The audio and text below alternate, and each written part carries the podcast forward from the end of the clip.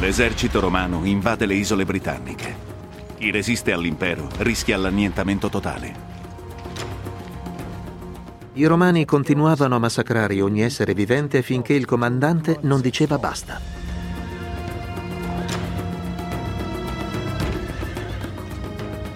Nelle Highlands scozzesi, il generale Giulio Agricola insegue una coalizione di guerrieri tribali. È impaziente di ridurre i nemici a brandelli. Spesso, durante una marcia, quando montagne e fiumi ci prosciugavano le forze, ho udito gli uomini più coraggiosi esclamare quando incontreremo il nemico. Agricola riceve la risposta prima di quanto pensasse. Giunge dai popoli indigeni delle isole britanniche, noti come Britanni. In una località detta Monte Graupio, affrontano l'impero che tenta di renderli schiavi.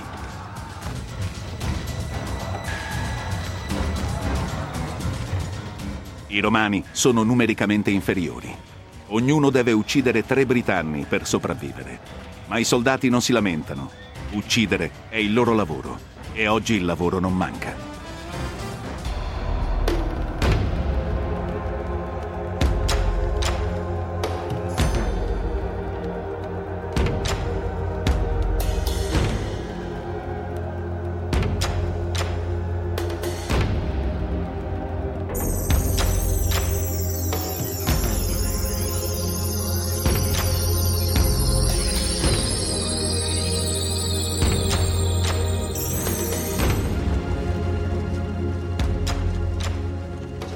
Dalla Scozia al Nord Africa, la strategia militare romana aveva qualcosa in comune con la guerra lampo del XX secolo.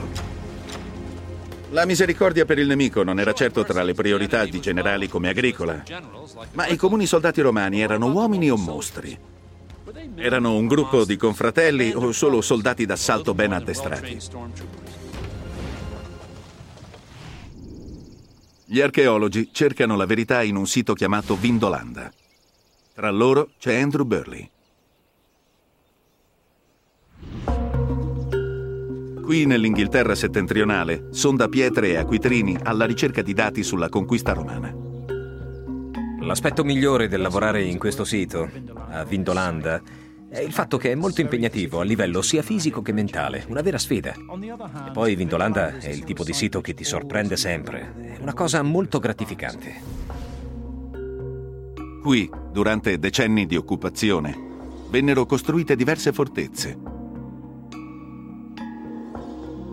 ognuna sopra la precedente. Questi strati costruiti dai romani sono la gioia degli archeologi. Gli acquedotti riforniscono d'acqua un bagno pubblico romano. C'è il mattatoio del forte, con tanto di condotto di scolo per il sangue.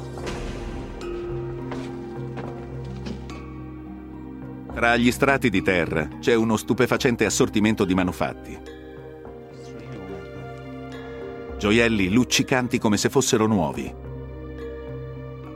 E monete che sembrano appena uscite dalla zecca.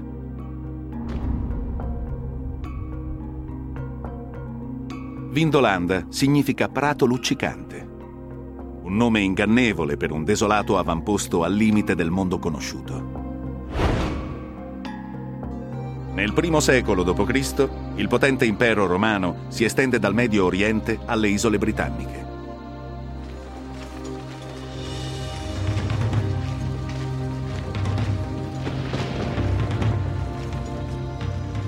Ma qui, sulle aspre colline scozzesi di Monte Graupio, l'avanzata romana si blocca. Undici tribù di guerrieri britanni sono in posizione di vantaggio.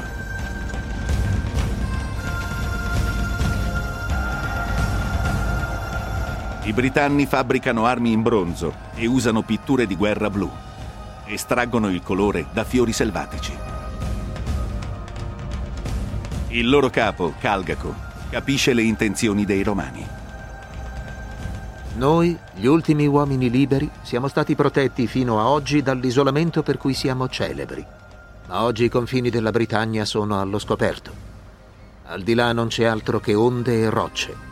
e i romani chiamano pace il desolato deserto che creano.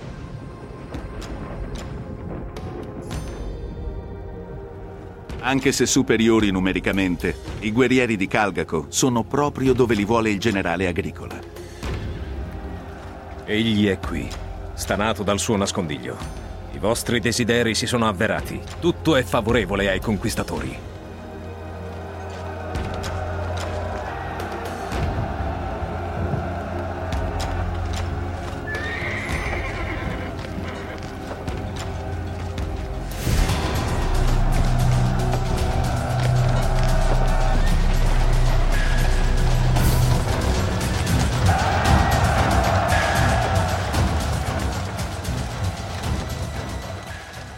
Per salvare la pelle, i romani devono seguire una precisa sequenza di manovre tattiche.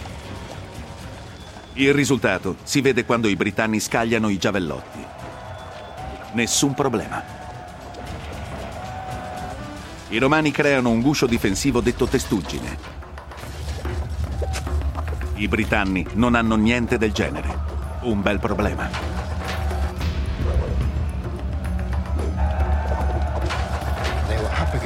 Britanni combattevano un esercito molto disciplinato che li induceva ad avanzare. Le battaglie in campo aperto erano uno dei punti di forza dell'esercito romano.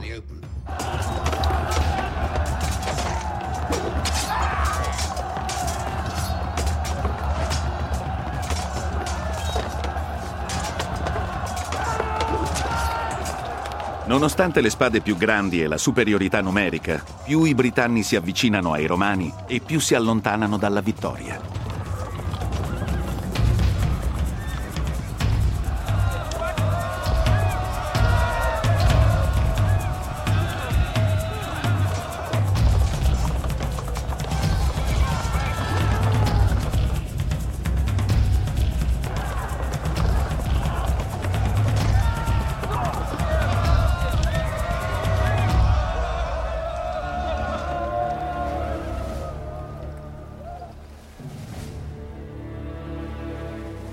10.000 guerrieri delle tribù vengono massacrati. Secondo questo resoconto, quelli che sopravvivono distruggono i propri villaggi. Regnava uno spaventoso silenzio. Le colline erano deserte, le case fumavano in lontananza e gli esploratori non incontravano nessuno.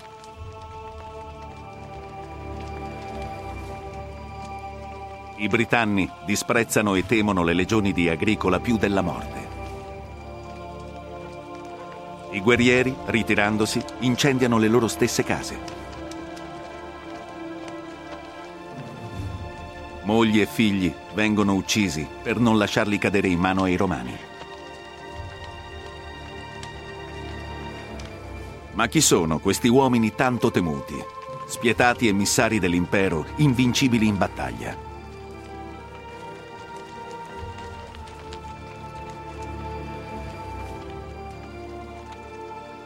Tanto per cominciare, non sono invulnerabili. Anche se i romani perdono solo 360 uomini, molti altri sono più morti che vivi. Nuove reclute vengono inviate al fronte per rimpiazzare le perdite romane.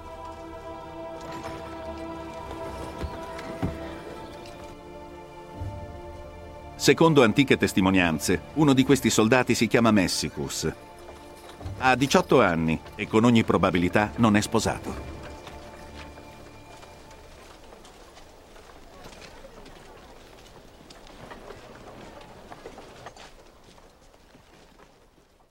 Per soldati come Messicus, l'unico rifugio è in fortezze come Vindolanda, uno dei tanti forti lungo l'ultima frontiera di Roma.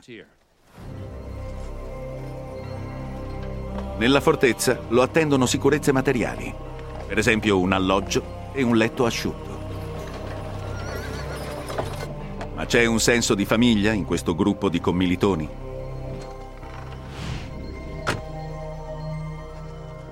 Per Andrew Burley la famiglia ha molto a che vedere con Vintolanda.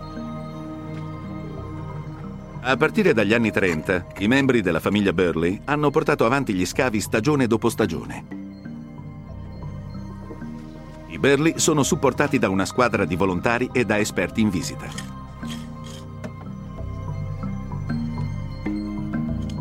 Le condizioni di Vindolanda impongono di ridefinire il concetto di terreno di scavo.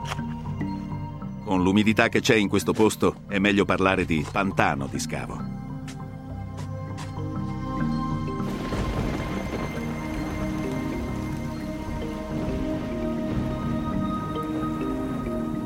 Il clima britannico può essere letale. Quest'anno in particolare è uno dei più piovosi che si ricordino. Molto spesso vai a lavorare e ti trovi davanti a una piscina. In un mare di fango romano, il morale della squadra è tenuto a galla dalla speranza di nuove scoperte. Il padre di Andrew, Robin Burley, cerca un soffio di vita romana con il fango fino alle ginocchia. Si sente l'odore dei romani. Ah, è magnifico. È una combinazione di, non so, vecchi calzini e odori corporei e simili. I nostri sterratori quando vengono sul sito di solito riconoscono questo odore da un centinaio di metri e sanno dove stiamo lavorando. È un odore portentoso, ci piace molto.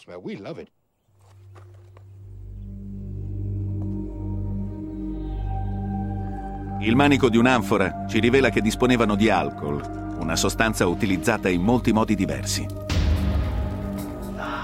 Una gran sorsata di liquore aiutava Messicus a sopportare le difficoltà della vita al fronte. Per altri serviva ad attenuare il dolore degli arti maciullati.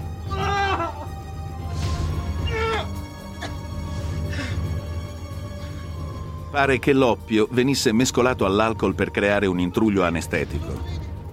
Per il paziente era potenzialmente letale quanto la successiva operazione chirurgica.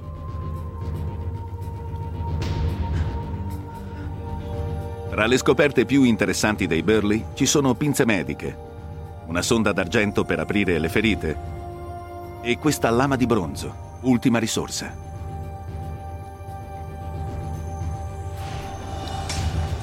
Era il terrore di ogni combattente dell'impero.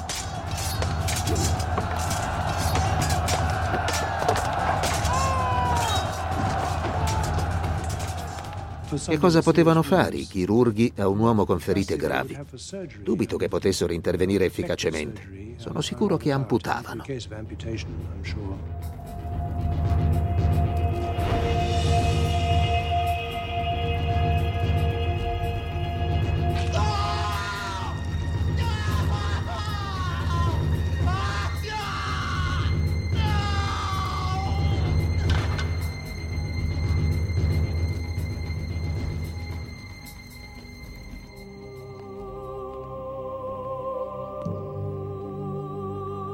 Arti amputati e le vite umane erano tributi all'insaziabile fuoco dell'ambizione romana. Il soldato medio non ignorava la dura realtà. Messicus e i suoi commilitoni erano semplici pezzi di ricambio della macchina da guerra romana.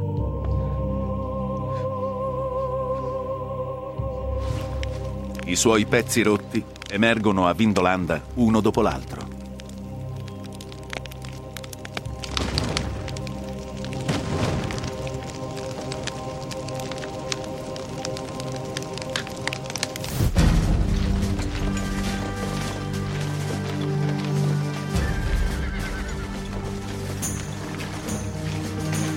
I fanti comuni erano la base dell'esercito romano e quello che portavano ai piedi è il reperto più frequente a Vindolanda. Ah, questo è bello, Andrew. Questo è proprio bello, un sandalo elegante da ufficiale. Sai, è costoso in qualsiasi nazione fare tutto questo accurato lavoro di traforo. La parte davvero costosa è la tomaia. Noi diciamo sempre che Vindolanda ha tutto quello che manca a Pompei e Ercolano. Penso che a Pompei si siano trovati tre o quattro frammenti di calzature romane. Noi ne abbiamo trovati più di 3.000.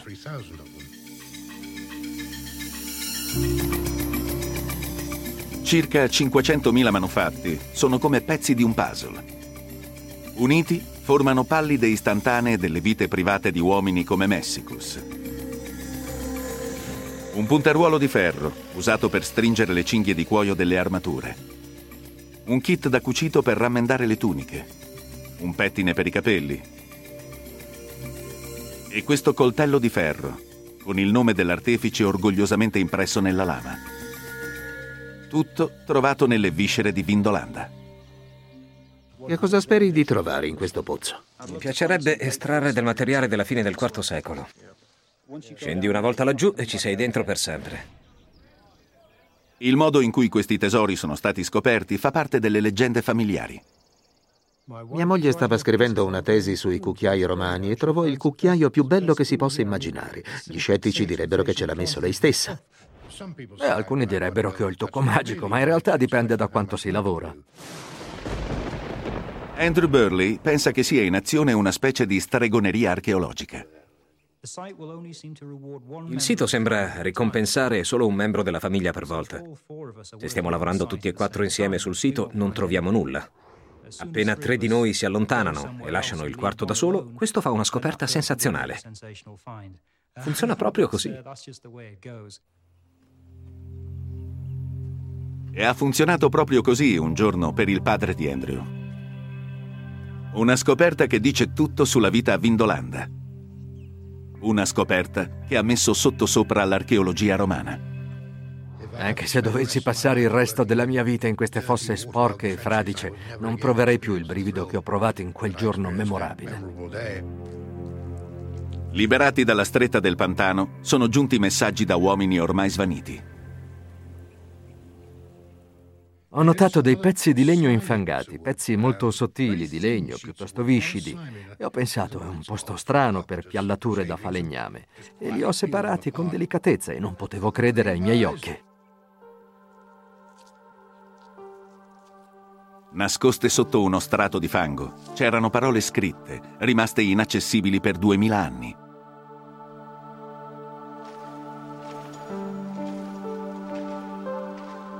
Messicus e i suoi commilitoni sono sbucati dal passato e hanno consegnato agli archeologi messaggi da un mondo perduto.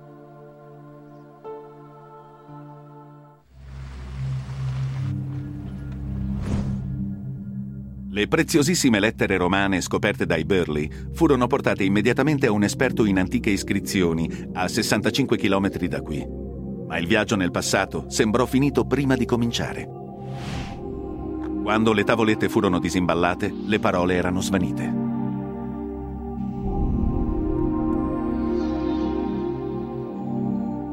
Tutte le scritte erano sparite, era tutto assolutamente vuoto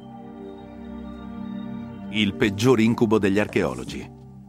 Ma i Burley non si arresero. Un esame ravvicinato delle tavolette rivelò microscopiche tracce di inchiostro a base di carbonio, una sostanza che i Burley potevano vedere con la fotografia a infrarossi.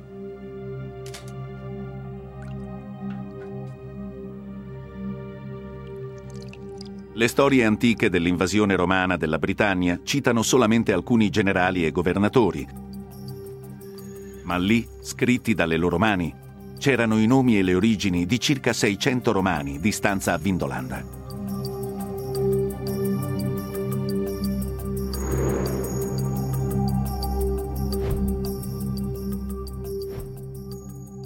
Per quel che sappiamo, praticamente tutti quelli che erano qui in quel periodo sapevano leggere e scrivere. Sappiamo che qui c'era un medico chiamato Marcos. L'oppio è una delle molte sostanze che abbiamo trovato citate su una tavoletta. Scrive anche il soldato Messicus. Io, Messicus, chiedo al mio signore di considerarmi meritevole di un permesso per recarmi a Coria. Scrivendo su una sottile tavoletta di legno con uno stilo di metallo, Messicus chiede una licenza al suo ufficiale.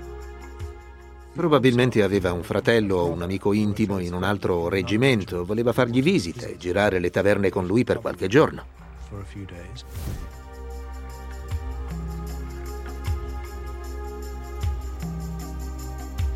Oggi i resti del forte da cui Messicus voleva allontanarsi sono oggetto di scavi con l'aiuto di volontari. A spronarli c'è una famiglia interessata al passato. Ho avuto cinque figli. Ho provato a far capire a tutti che ci sono tanti modi onesti per fare soldi e che l'archeologia non è tra questi. La famiglia Burley ha scavato il sito, anche se non continuativamente, per qualcosa come 70 o 80 anni.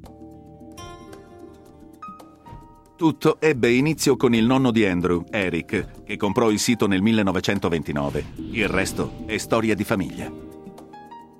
Sono nato e cresciuto qui. Quando sono nato mio padre stava scavando l'edificio del quartier generale. Io amavo questo posto ed ero sempre curiosissimo di sapere che cosa succedeva qui.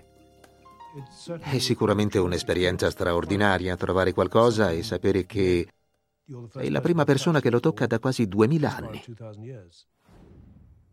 È stupendo poter toccare tutti questi oggetti ed è molto emozionante vedere procedere gli scavi. Andy, dovresti dare un'occhiata. Ecco qui. Oh, questa è sicuramente una tavoletta per scrivere con l'inchiostro. Guarda quanto è sottile, è una specie di lucentezza oleosa. E qui nell'angolo c'è un piccolo intaglio nel legno che usavano per legare insieme le diverse pagine. Non esistono molte, e questa piccola cosa potrebbe riscrivere la storia. Fantastico. Mettila nell'acqua con molta molta attenzione e tra un paio d'ore la porteremo in laboratorio per iniziare il processo di conservazione.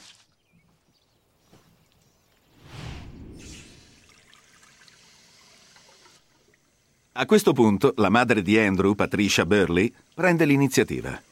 Liberare le tavolette dal fango appiccicoso richiede la pazienza di un santo e il tocco di un chirurgo.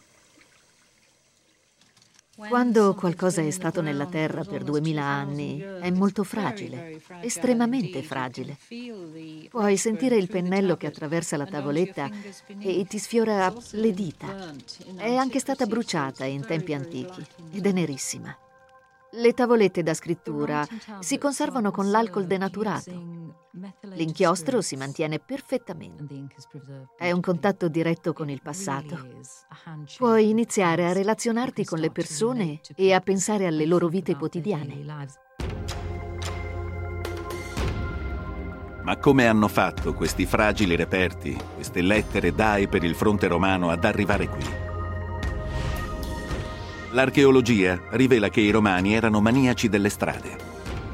80.000 chilometri di vie lastricate portavano ai limiti estremi dell'impero, fino agli ufficiali e ai soldati di Vindolanda. Qui Messicus e i suoi compagni si appellano agli amici e ai familiari lontani per farsi spedire dei pacchi. Un uomo chiede abiti, non per se stesso, ma per i suoi uomini. Vi saluto e vi chiedo di spedirmi le cose che mi servono per i miei ragazzi.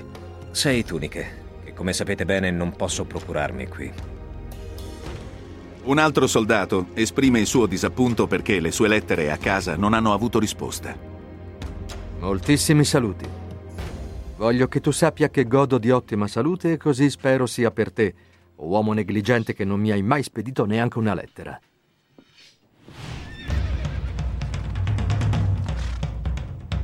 È superfluo dire che ogni arrivo di posta suscita un enorme entusiasmo. Le lettere da Vindolanda hanno aiutato gli storici a sbirciare in alcuni angoli misteriosi della vita romana, che lo volessero o meno. Per esempio, vi siete mai chiesti se i soldati romani indossassero qualcosa sotto le tuniche? Bene, siete fortunati.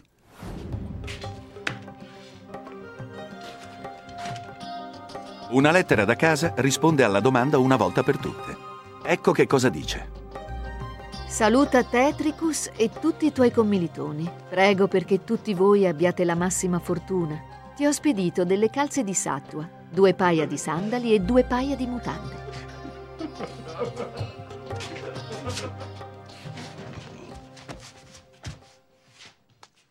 E quando ci si occupa di calze e mutande si parla di cose decisamente concrete.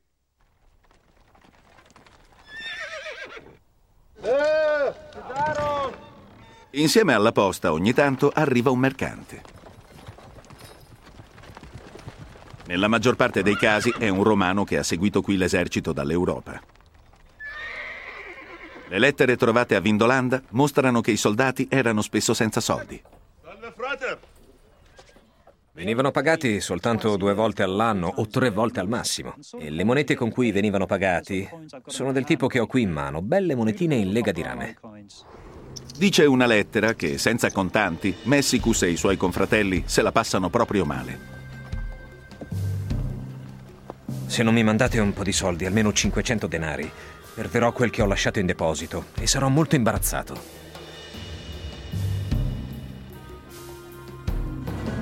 Mentre Messicus si arrabatta per pagare i suoi conti, il suo ufficiale superiore, Flavio Ceriale, guadagna circa 50 volte tanto. Sappiamo moltissimo su di lui. Finora abbiamo trovato 80 o 90 sue lettere. Posso raccontarti di sua moglie, dei suoi figli, dei suoi amici. È come una soppopera. Le lettere trovate a Vindolanda rivelano che Flavio e i suoi uomini non venivano da Roma, non erano neanche romani provenivano dalla Batavia, l'attuale Olanda. Uno storico romano disse, i Batavi sono come le armi e le armature, buoni solo per la guerra. Avevano alcuni talenti straordinari che i romani apprezzavano, come saper attraversare a nuoto i fiumi completamente armati e con i cavalli. I romani li usarono anche per vincere la battaglia di Monte Graupio,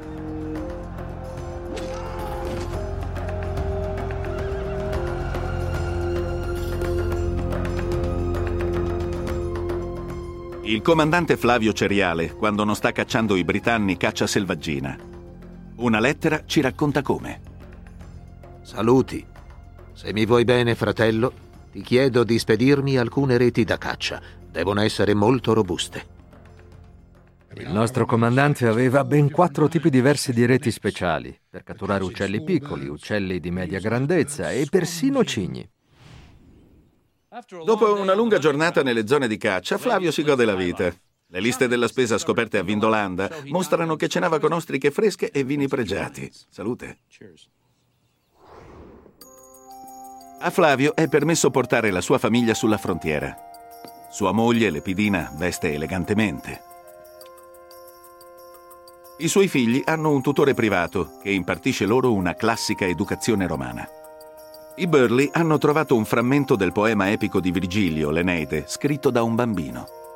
Una cosa rarissima. Quando videro la traduzione si sbalordirono, scoprendo che non c'era solo la prova dell'alunno. Inizia con la maiuscola, interea pavidam volitam spinnata urbem, ma avrebbe dovuto essere per urbem.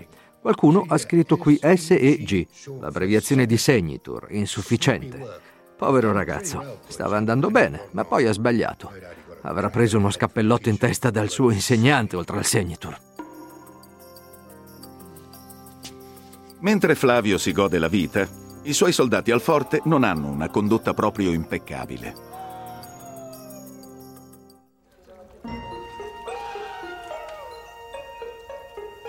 I ritrovamenti al forte rivelano un nuovo scottante capitolo della vita dei romani al fronte. Nei bagni pubblici di Vindolanda coesistono l'attività sessuale e l'igiene personale. Ogni degno forte romano ha un bagno pubblico e per bagno pubblico si intendono due cose. Naturalmente serve a farsi il bagno, ma è anche il posto dove si va nel tempo libero per ridurre lo stress. E dopo un bagno caldo, niente di meglio che una birra. La lettera di un ufficiale conferma che Messicus e i suoi compagni amano moltissimo la birra. Sì, gentile. I miei commilitoni non hanno birra. Per favore, ordina che ce ne venga spedita un po'. Ma a un certo punto i festaioli di Vindolanda si stufano di fare arrivare la birra da lontano. Viene costruita una fabbrica di birra all'esterno del forte. I Burley hanno trovato perfino le liste dei cereali usati per fare la birra e il nome del birraio, Atrectus.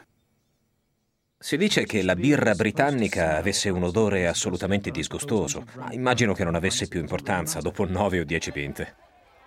I soldati trovano anche il modo di soddisfare le loro libidini mentre sono di stanza qui. A Vindolanda durante il giorno c'erano orari in cui i bagni erano aperti ai civili. È dimostrato che tra i frequentatori ci fossero prostitute, anche se i soldati non le chiamavano così. Invece di chiamare prostitute queste ragazze, i romani le chiamano educatamente attrici.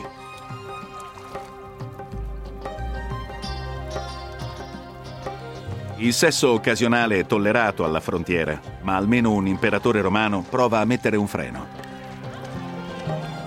Decreta che nessun luogo di intrattenimento possa essere costruito troppo vicino alle guarnigioni. Il fatto che abbia emanato l'editto più volte dimostra che nessuno gli dava importanza. Non penso che fossero ossessionati dal sesso, ma che fossero molto aperti al riguardo. Alcuni manufatti trovati a Vindolanda lo confermano. Questa figurina celebra la forma femminile e questi pendenti a forma di fallo non lasciano niente all'immaginazione, tranne forse chi li portava e dove. Questo oggetto invece non ha a che fare con il sesso, ma con il gioco e il divertimento nei bagni pubblici. È noto che i soldati romani erano dei forti giocatori d'azzardo. Abbiamo trovato parti di tavole da gioco e naturalmente dadi. Uno di quegli oggetti risalenti al periodo romano che oggi si può prendere e usare esattamente allo stesso modo. Insieme alla birra e alle attrici c'erano partite della versione romana di Craps. Un paio di antichi dadi prova che alcuni giocatori addomesticavano la fortuna. In alcuni dadi è evidente l'aggiunta di piccoli tasselli di piombo, il che significa che il giocatore faceva 5 o 6 praticamente a ogni lancio. È ovvio che questo vuol dire parare. Sulla frontiera le frodi sono frequenti. Spesso troviamo pesi e misure che decisamente non dicono il vero. Che sia vino inacidito o un colpetto alla bilancia, essere colti a truffare non è cosa da poco. Nelle città romane il furto può far condannare alla crocifissione. Persino reati come la corruzione o la calunnia possono portare alla morte. Sulle frontiere la giustizia è dispensata dai comandanti delle guarnigioni. La punizione nell'esercito romano è di solito molto diretta. Tutti i comandanti di compagnia hanno come insegna distintiva del loro ufficio un ramo di vite e lo usano.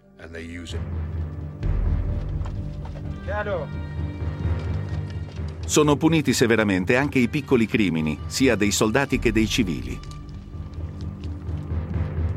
Una lettera trovata a Vindolanda contiene l'appello personale di un mercante ha frodato i suoi clienti e quindi rischia di essere brutalmente frustato.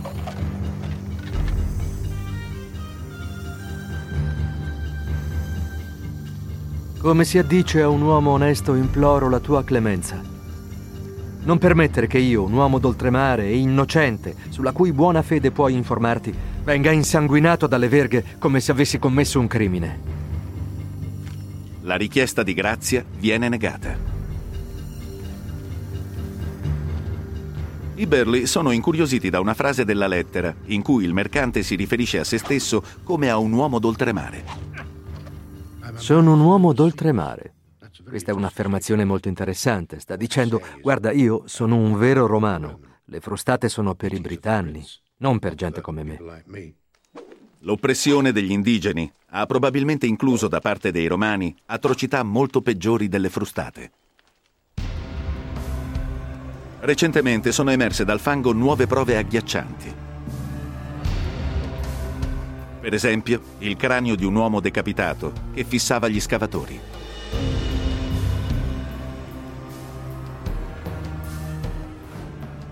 Al momento sono stato preso dal panico perché non mi aspettavo proprio di trovare una cosa del genere.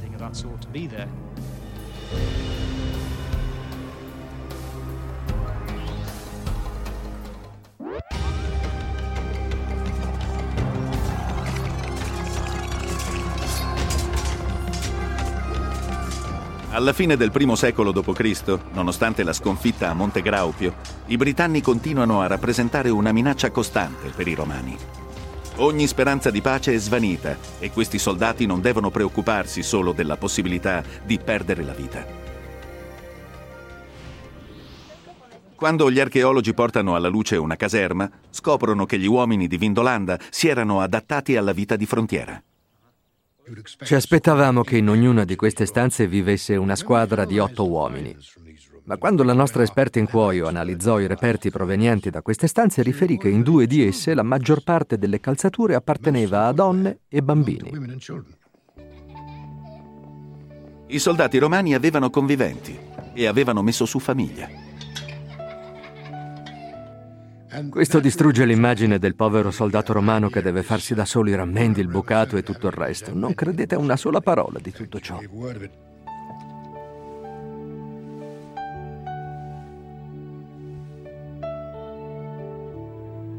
La regina di tutti loro era la superstar di Vindolanda, l'elegantissima moglie del comandante, Sulpicia Lepidina.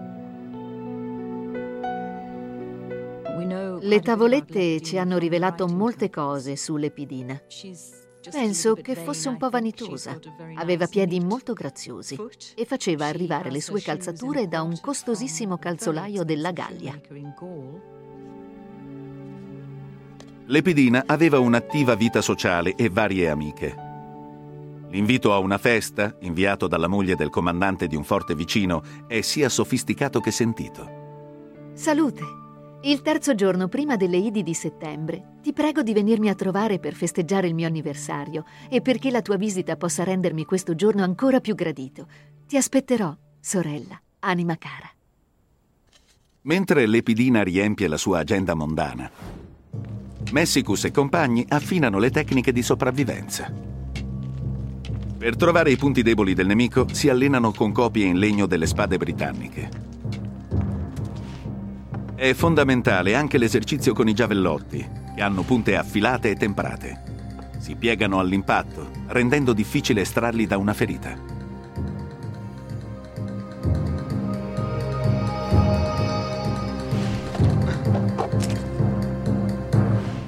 Questo bersaglio testimonia della mira letale dei tiratori di giavellotto romani. Appendevano a un palo il cranio di un bue, come questo. È tutto pieno di buchi. Se la cavavano proprio bene. I giavellotti potrebbero anche aver avuto un ruolo nei primi tentativi di guerra psicologica. Un giavellotto trovato a Vindolanda ha un misterioso foro nella punta. Quando viene lanciato con grande forza, la punta ruota e probabilmente emette un sibilo, che immagino possa aumentare la paura del nemico.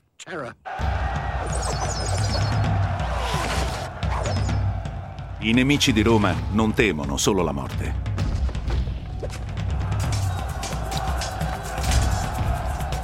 I Batavi hanno una macabra tradizione si prendono le teste dei nemici come ricordo. Sul sito degli scavi, i Berli trovano una possibile conferma di questo selvaggio rituale. Hai trovato mezzo cranio, dov'è l'altra metà? Lo analizzeremo e faremo dei test per capire se la persona è stata scalpata viva e poi uccisa o se i capelli le sono stati tolti dopo la morte.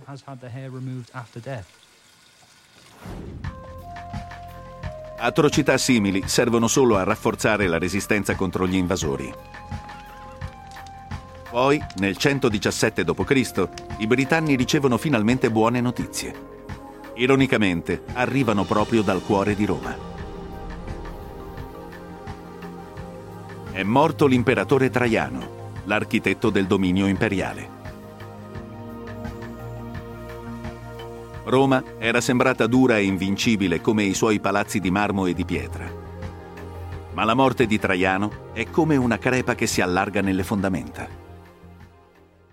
Tutti i popoli che vivono lungo le frontiere, compresi i britanni, si sollevano contro Roma, si ribellano.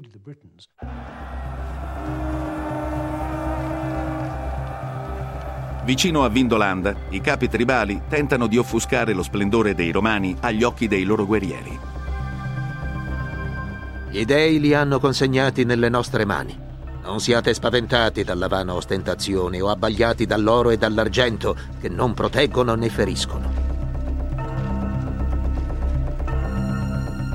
La resistenza dei britanni si intensifica e agli uomini di Vindolanda vengono assegnate armi più complesse.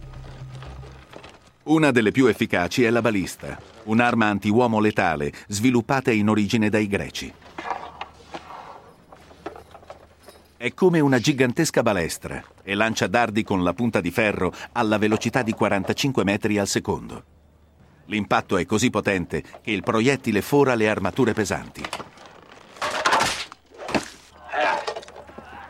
Ma per Messicus e i suoi compagni il problema è trovare bersagli umani.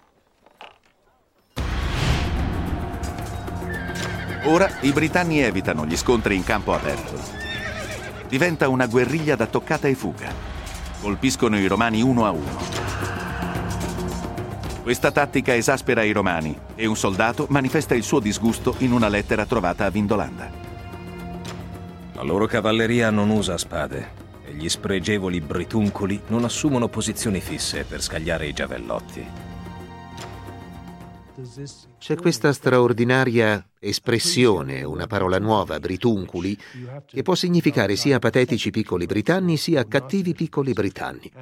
E poi dice che questi britunculi non stanno eretti come si deve per lanciare i giavellotti.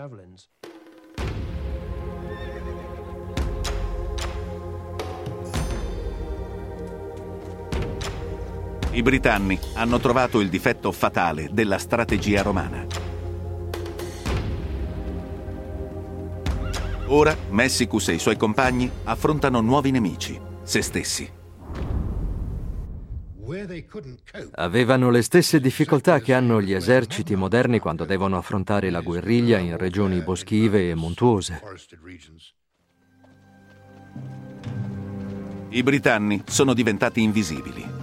Per scovarli, Messicus e i suoi confratelli devono abbandonare il campo aperto. In questo nuovo modo di guerreggiare, la forza superiore diventa secondaria rispetto al fattore sorpresa.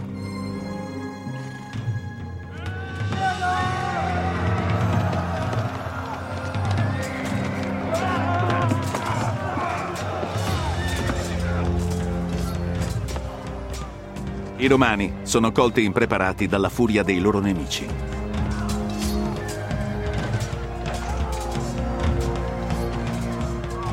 La morte onorevole è la loro unica consolazione, un codice definito dal generale romano Agricola. Meglio una morte onorevole che una vita di vergogna. E perire agli estremi confini del mondo e della natura non sarebbe una fine disonorevole.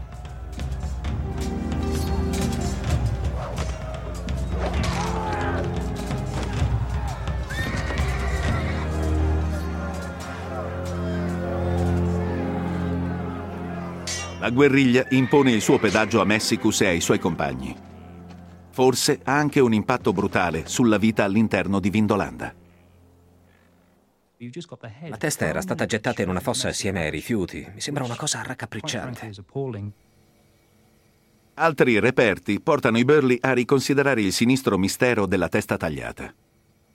Iniziano a chiedersi se il cranio possa appartenere a un romano ucciso da uno dei suoi. Possiamo vedere le orribili ferite subite da questa persona negli ultimi momenti di vita. In particolare c'è questo taglio netto sul lato destro del cranio, ma sull'altro lato della testa è altrettanto visibile una serie di colpi sferrati con un oggetto contundente mentre questa persona stava cadendo. Sulla scena del crimine emerge un'altra traccia. Gli archeologi trovano una seconda serie di ossa, lo scheletro di un cagnolino accanto al cranio umano. I britanni avevano dei cani, ma non portavano animali domestici in battaglia. Vale anche la pena di notare che questo animale non è morto di morte naturale. Se guardiamo in particolare questo lato del cranio, possiamo vedere che è stato abbattuto con un'ascia, come l'uomo che aveva accanto. È possibile che l'animale sia morto difendendo il proprietario. La violenza dentro il forte riflette la minaccia crescente oltre le mura. Dopo decenni di costante guerriglia, il conto delle vittime infrange la determinazione di Roma a spingersi più a nord nelle Highlands.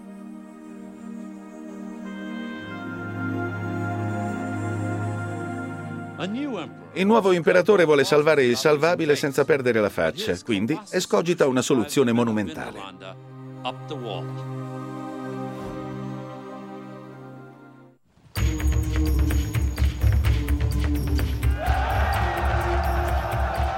Quasi 40 anni dopo la battaglia di Monte Graupio, l'imperatore Adriano ha una brillante idea.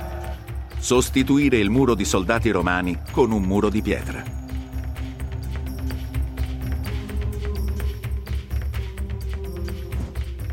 Le perdite romane lungo il fronte britannico continuano ad aumentare, quindi Adriano prende la decisione. Invece di sollevare birre nel loro tempo libero, i ragazzi di Vindolanda solleveranno blocchi da costruzione.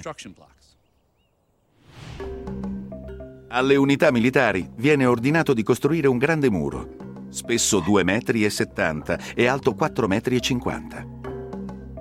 L'imperatore stesso disegna il progetto e sovrintende al lavoro in loco. La costruzione del muro rappresentava un messaggio di Adriano al popolo. Gente, non ci saranno più guerre di espansione. È finita. La creazione di Adriano comprende fossati difensivi e spalti. L'imperatore complica le cose continuando a modificare il progetto, anche dopo essere tornato a Roma. Deve aver fatto ammattire tutti, in particolare i soldati che dovevano eseguire il lavoro. Il muro è ancora in piedi quasi duemila anni dopo la sua costruzione. Il Vallo di Adriano è lungo 120 km, dal mare d'Irlanda al mare del Nord. Oggi è patrimonio dell'umanità dell'UNESCO e una meta favorita dagli escursionisti. Ma per chi lo ha costruito era una grande cicatrice di pietra, un monumento alla ridotta ambizione della Roma imperiale. Scolpito nelle mura di Vindolanda, un simbolo più rozzo rappresenta l'arroganza romana. Abbiamo trovato questo stupefacente esemplare lungo 30 centimetri puntato verso il nemico in segno di scherno.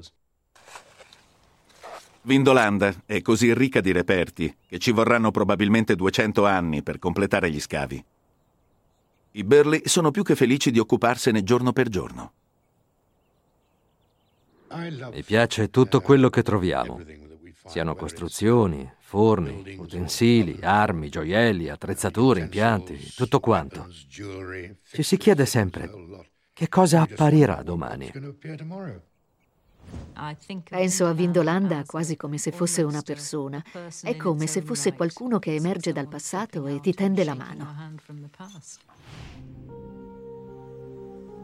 Alla fine, lo stesso servizio postale che univa l'Epidina al mondo esterno annuncerà la fine per il mondo di Vindolanda. Nel 105 d.C. gli uomini della guarnigione ricevono l'ordine di andarsene. La guarnigione deve essere distrutta perché non cada in mano nemica.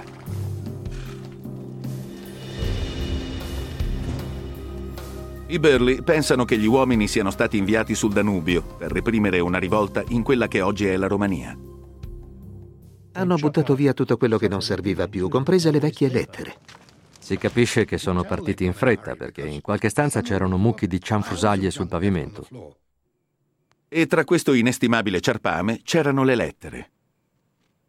Troppo numerose per portarle via, troppo private per lasciarle dietro di sé.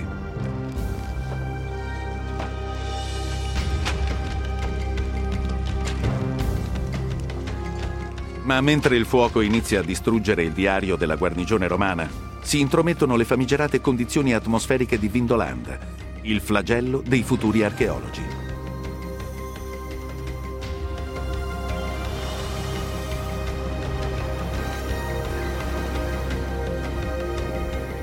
Le lettere vengono portate via dal vento e le fiamme vengono spente dalle fredde piogge del nord. Infine, un nuovo forte viene costruito sullo stesso sito dalle truppe di rimpiazzo. Sotto le sue fondamenta di torba sono rimasti messaggi di guerrieri solitari, di uomini disperati, di sopravvissuti.